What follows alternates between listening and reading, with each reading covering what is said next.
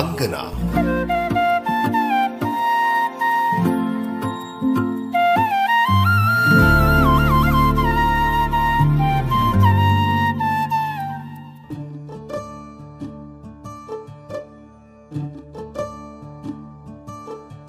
നമസ്കാരം. അങ്കനയിലേക്ക് സ്വാഗതം. കലാമണ്ഡലം സത്യഭാമയെക്കുറിച്ചാണ് കഴിഞ്ഞ ലക്കം അങ്കനയിൽ നമ്മൾ പറഞ്ഞത്. അതിൻ്റെ തുടർച്ചയാണ് ഈ ലക്കം. കലാമണ്ഡലം സത്യഭാമയുടെ സർഗജീവിതത്തെക്കുറിച്ച് എസ് ഹരിപ്രിയയുടെ രചനയിലൂടെയാണ് നമ്മൾ കടന്നു പോകുന്നത്. കലാമണ്ഡലം സത്യഭാമയുടെ ദാമ്പത്യ ജീവിതത്തെക്കുറിച്ചായിരുന്നു കഴിഞ്ഞ ഭാഗം പറഞ്ഞു നിർത്തിയത്. ആയിരത്തി തൊള്ളായിരത്തി അറുപത്തിരണ്ട് ആയപ്പോഴേക്കും സത്യഭാമ രണ്ട് കുട്ടികളുടെ അമ്മയായി കഴിഞ്ഞിരുന്നു. വീട്ടിലെ കുഞ്ഞുങ്ങളുടെ കാര്യത്തിനും അതുപോലെ തന്നെ കലാമണ്ഡലത്തിലെ ശിഷ്യകളുടെ വിദ്യാഭ്യാസത്തിനും പ്രാധാന്യം നൽകിയിരുന്നതിനാൽ രണ്ടിലും ഒരുപോലെ ശ്രദ്ധ കേന്ദ്രീകരിക്കുന്നതിനായി പലപ്പോഴും നൃത്തവേദികളിൽ നിന്നും സത്യഭാമയ്ക്ക് ഒഴിഞ്ഞു നിൽക്കേണ്ടി വന്നു. കൂടുതൽ ഇനങ്ങൾ ചിട്ടപ്പെടുത്തി മോഹിനിയാട്ടത്തെ പുനരുജ്ജീവിപ്പിക്കുന്നതിനാണ് പത്മനാഭൻ നായരും അവരെ പ്രോത്സാഹിപ്പിച്ചിരുന്നത്. ഇക്കാലത്താണ് എല്ലാ പരിപാടികളിലും പങ്കെടുത്ത് നൃത്തം ചെയ്യണമെന്ന് നിർദ്ദേശിച്ചുകൊണ്ടുള്ള ഉത്തരവ് സെക്രട്ടറി സി വി സുബ്രഹ്മണ്യൻ സത്യഭാമയ്ക്ക് നൽകിയത്. ഇത് ലഭിച്ചതും ആകെ അസ്വസ്ഥയായ അവർ ഗത്യന്തരമില്ലാതെ കലാമണ്ഡലത്തിൽ ജോലി രാജിവെക്കാൻ തന്നെ തീരുമാനിച്ചു. കാരണം കലാമണ്ഡലത്തിലെ നൃത്ത പരിപാടികളുള്ള ദിവസങ്ങളിൽ പത്മനാഭൻ നായർക്കും സത്യഭാമയ്ക്കും ഒരുമിച്ച് വീട്ടിൽ നിന്നും മാറി നിൽക്കേണ്ടി വന്നിരുന്നു. ഇത് കുഞ്ഞുങ്ങളുടെ പരിചരണത്തെ ബാധിച്ചു. മാത്രമല്ല പരിപാടി കഴിഞ്ഞ് വീട്ടിലെത്തിയാൽ വിശ്രമമില്ലാതെ കലാമണ്ഡലത്തിലെ ക്ലാസ്സുകളിലും എത്തേണ്ടിയിരുന്നു. അവിടെ വിദ്യാർത്ഥികൾക്ക് ആദ്യ പാഠങ്ങൾ മുതൽ ഇനങ്ങൾ ചിട്ടപ്പെടുത്തി ചൊല്ലിക്കൊടുക്കുന്ന ജോലി വരെ കൃത്യതയോടെ ചെയ്യേണ്ടതുണ്ട്. ആരോഗ്യപരമായും സത്യഭാമയ്ക്ക് എല്ലാം കൂടി ഒത്തുകൊണ്ടുപോകുന്നതിന് ബുദ്ധിമുട്ടായിരുന്നു. ഔദ്യോഗിക ജീവിതം കൃത്യതയോടെ മാത്രം ചെയ്യാൻ ആഗ്രഹിച്ചിരുന്ന ആ അധ്യാപിക അവിടെ തനിക്ക് അനുയോജ്യം രാജിയാണെന്ന് തന്നെ തീരുമാനിച്ചു. രാജിവെച്ച് ഒരു കുടുംബിനിയായി ജീവിക്കാൻ ആഗ്രഹിക്കുന്നു എന്നത് അവർക്ക് അഭിമാനകരമായിരുന്നു.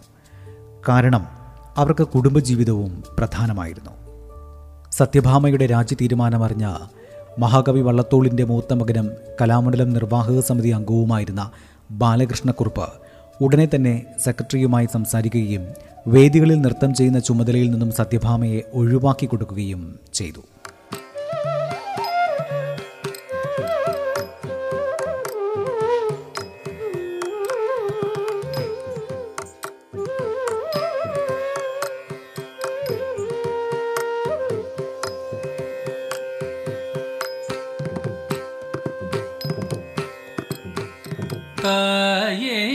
യശോദ ഉന്ദനായ കൂലതൂദിത മായൻ ഗോപാലകൃഷ്ണൻ ചെയ്യും ജാനത്തെ കേളടിതായേ യശോദ ഉന്ദനായ കൂലതൂദിത മായൻ ഗോപാലകൃഷ്ണൻ ചെയ്യും ജാലത്തെ കേളടിതായേ യശോദ ഉന്ദനായ കുലതൂദിത മായൻ ഗോപാലകൃഷ്ണൻ ചെയ്യും ജാലത്തെ കേളടിതായേ യശോദ ഉന്ദനായ കുലതൂദിത മായൻ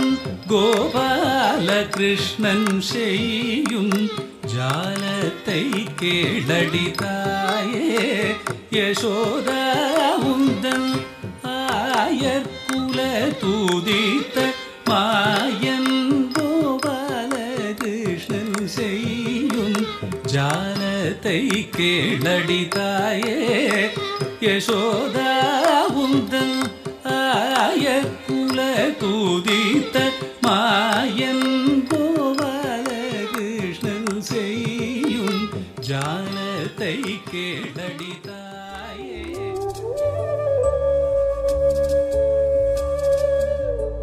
സത്യഭാമയുടെ ഔദ്യോഗിക ജീവിതത്തിൽ പത്മനാഭൻ നായരുടെ സഹായം ഏറ്റവുമധികം ലഭിച്ചത് ആയിരത്തി തൊള്ളായിരത്തി അറുപത്തിനാലിൽ കലാമണ്ഡലത്തിലെ മോഹിനിയാട്ടം പ്രധാന അധ്യാപികയായതിനു ശേഷമാണ്.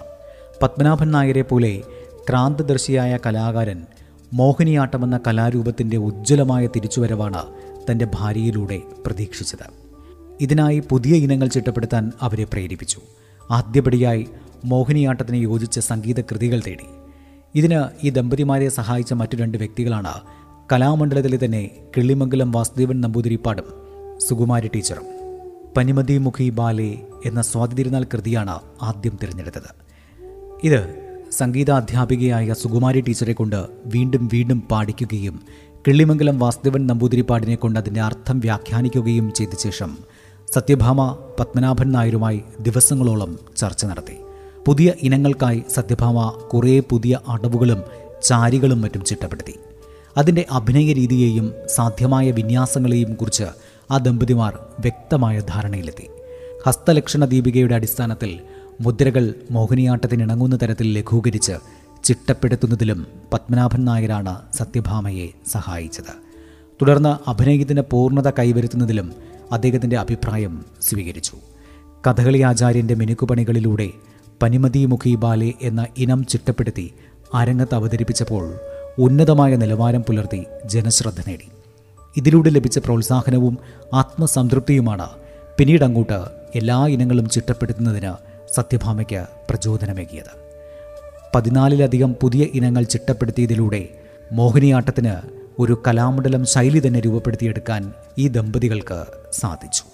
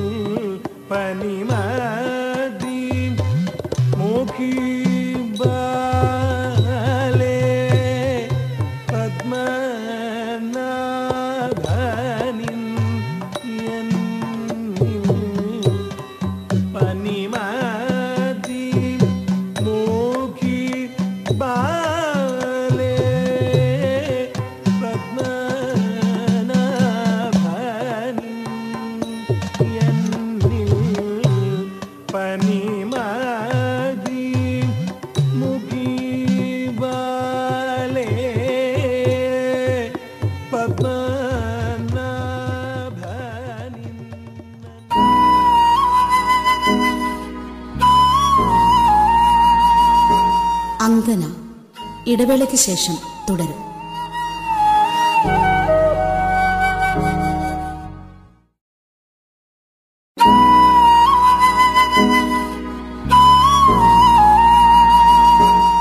അങ്കന തുടരുന്നു.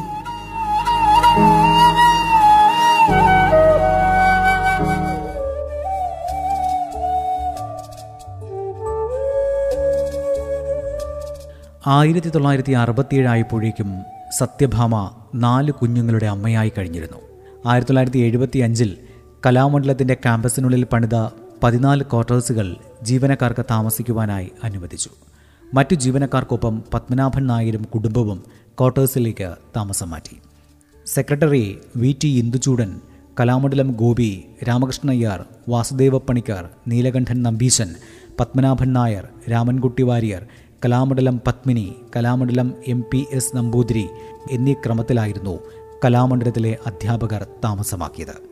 ഇത് പത്മനാഭനാശാനും സത്യഭാമ ടീച്ചറിനും ഏറെ സഹായകമായി. കലയുമായി ഇഴുകിച്ചേർന്നുള്ള ജീവിതം മാത്രമല്ല കുട്ടികൾക്കും എല്ലാ കലകളും കണ്ട് മനസ്സിലാക്കാനും ആസ്വദിക്കാനും അത് അവസരവും നൽകി. ആയിരത്തി തൊള്ളായിരത്തി എഴുപത്തി എട്ട് മുതൽ ആയിരത്തി തൊള്ളായിരത്തി എൺപത്തി നാല് വരെ കലാമണ്ഡലം ഭരണസമിതി അധ്യക്ഷൻ മഹാകവി ഒളപ്പമണ്ണ സുബ്രഹ്മണ്യൻ നമ്പൂതിരിപ്പാടായിരുന്നു. അദ്ദേഹത്തിന് കലകളോടും കലാകാരന്മാരോടും അങ്ങേയറ്റത്തെ സ്നേഹബന്ധമുണ്ടായിരുന്നു. ആയിരത്തി തൊള്ളായിരത്തി എൺപതിൽ പ്രിൻസിപ്പലായിരുന്ന നീലകണ്ഠൻ നമ്പീശൻ സർവീസിൽ നിന്ന് വിരമിച്ചതിനെ തുടർന്ന് കലാമണ്ഡലം രാമൻകുട്ടി നായർ പ്രിൻസിപ്പലായും നിയമിതനായി. കലാമണ്ഡലത്തിൻ്റെ പ്രവർത്തനം സുഗമമായി മുന്നോട്ട് കൊണ്ടുപോകുന്നതിന് വേണ്ട എല്ലാ സഹകരണവും പത്മനാഭൻ നായരുടെയും സഹപ്രവർത്തകരുടെയും പക്കൽ നിന്നും ഒളപ്പമണ്ണയ്ക്ക് ലഭിച്ചിരുന്നു. സത്യഭാമ ടീച്ചർക്ക് വീട്ടിലെ ജോലിഭാരം ഏറിക്കൊണ്ടിരുന്നു.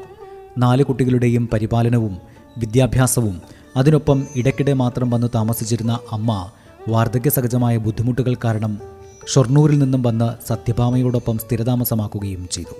ആയിരത്തി തൊള്ളായിരത്തി എൺപതിൽ വീട്ടിലെ കുളിമുറിയിൽ വീണതിനെ തുടർന്ന് അമ്മ കിടപ്പിലായി. കലാമണ്ഡലത്തിലെ ക്വാർട്ടേഴ്സിൽ തന്നെ താമസമായിരുന്നതിനാൽ കിടപ്പിലായ അമ്മയെ യഥാവിധി പരിചരിക്കാൻ സാധിച്ചു.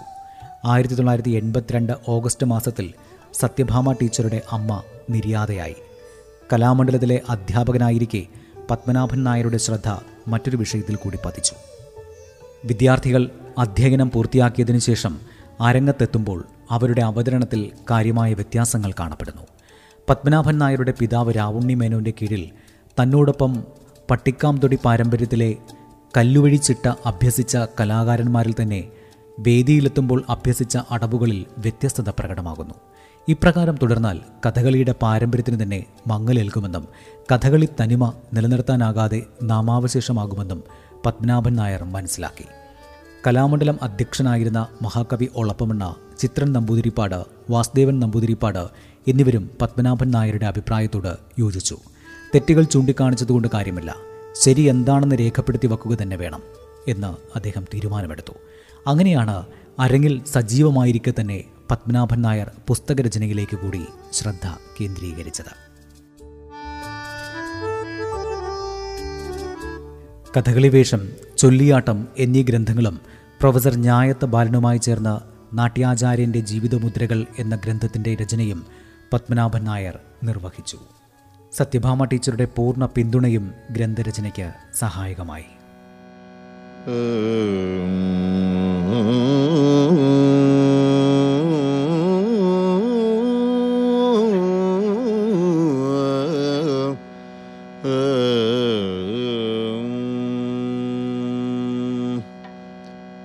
അജിത ഖരേ ജയ മാധവ വിഷ്ണു അജിത ഖരേ ജയ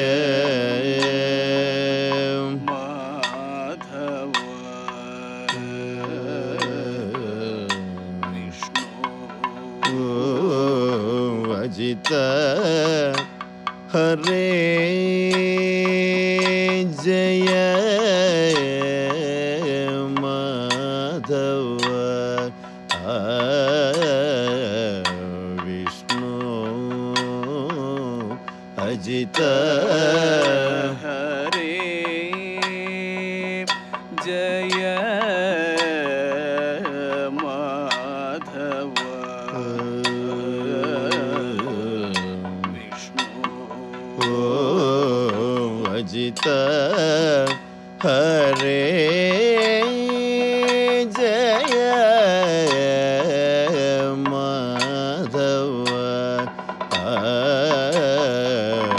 വിഷ്ണു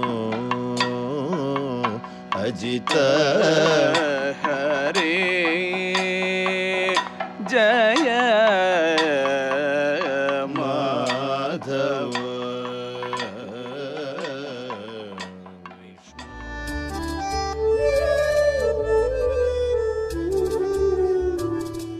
മറ്റു കലാകാരന്മാരിൽ നിന്നും വേറിട്ട് നിൽക്കുന്ന ദമ്പതിമാരായിരുന്നു കലാമണ്ഡലം സത്യഭാമയും പത്മനാഭൻ നായരും.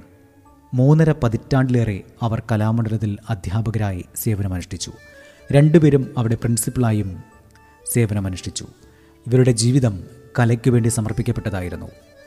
പത്മനാഭൻ നായർക്ക് കലാമണ്ഡലത്തിലെയും തൻ്റെ ശിഷ്യന്മാരെയും വിട്ടൊരു ജീവിതമുണ്ടായിട്ടില്ല. സത്യഭാമയ്ക്കും കലാമണ്ഡലവും കുടുംബവും മാത്രമായിരുന്നു ശരണം. കലാമണ്ഡലത്തിലെ അധ്യാപനത്തിന് ശേഷം തിരിച്ചു വൈകുന്നേരം വീട്ടിലെത്തി കഥകളി ഗ്രന്ഥരചനയും മോഹിനിയാട്ടത്തിലെ പുതിയ ഇനങ്ങൾ ചിട്ടപ്പെടുത്തലും തന്നെയായിരുന്നു ഈ ദമ്പതിമാരുടെ ജീവിതം. പത്മനാഭൻ നായർ ഭർത്താവും ഗുരുനാഥനുമായിരുന്നിട്ടും അദ്ദേഹം ഒരിക്കലും ആശയങ്ങൾ അടിച്ചേൽപ്പിക്കുകയോ തിരുത്തുകയോ ചെയ്തിട്ടില്ലെന്നും ചില നല്ല ആശയങ്ങൾ പറയുകയും സ്വീകാര്യമായവ തിരഞ്ഞെടുക്കാൻ അവസരം നൽകുകയുമാണ് ചെയ്തിരുന്നതെന്ന് സത്യഭാമ ടീച്ചർ എന്നും ഓർത്തിരുന്നു. സ്വക്ഷേത്രം തിരിച്ചറിഞ്ഞ് പ്രവർത്തിച്ചതിനാൽ ഈ കലാദമ്പതികൾ സംതൃപ്തരും സന്തുഷ്ടരുമായിരുന്നു. രണ്ടുപേരും തങ്ങളുടെ അറിവുകൾ ശിഷ്യർക്ക് പൂർണ്ണമായി പകർന്നു നൽകുകയും ചെയ്തു. കലാകാരന്മാരുടെ ഇടയിൽ അന്നുവരെ ഇല്ലാതിരുന്ന ഒരു പുതിയ ഗുരു ശിഷ്യ ബന്ധത്തിൻ്റെ ശൈലിയും ഇരുവരും തങ്ങളുടെ ജീവിതത്തിലൂടെ വാർത്തെടുത്തിരുന്നു. മാത്രമല്ല, കഥകളിക്കും മോഹിനിയാട്ടത്തിനും പുതിയ ഇനങ്ങൾ ചിട്ടപ്പെടുത്തുന്നതിനോട് യോജിപ്പ് പുലർത്തിയിരുന്നെങ്കിലും അവരുടെ വേഷവിധാനത്തിലും തനതു ശൈലിയിലും മാറ്റങ്ങൾ വരുത്തുന്നതിനോട് ഇരുവരും യോജിച്ചിരുന്നില്ല. ഒരു കല നിലനിൽക്കുന്നതും തിരിച്ചറിയപ്പെടുന്നതും അതിൻ്റെ തനതായ ശൈലിയും വേഷവിധാനവും കൊണ്ടാണെന്ന് അവർ തിരിച്ചറിഞ്ഞിരുന്നു. മോഹിനിയാട്ടത്തിൻ്റെ ഒരു പുതിയ ഇനം ചിട്ടപ്പെടുത്തിയിട്ടുണ്ടെന്നും അത് അരങ്ങത്ത് അവതരിപ്പിക്കുമ്പോൾ വേഷത്തിൽ ചില മാറ്റങ്ങൾ കൂടി വരുത്തുന്നുണ്ടെന്നും ശിഷ്യരിൽ ഒരാൾ അറിയിച്ചപ്പോൾ ഒരു സംശയവും കൂടാതെ എന്നാൽ അതിനെ മോഹിനിയാട്ടമെന്ന് വിളിക്കണ്ട എന്നായിരുന്നു സത്യഭാമ ടീച്ചറുടെ മറുപടി.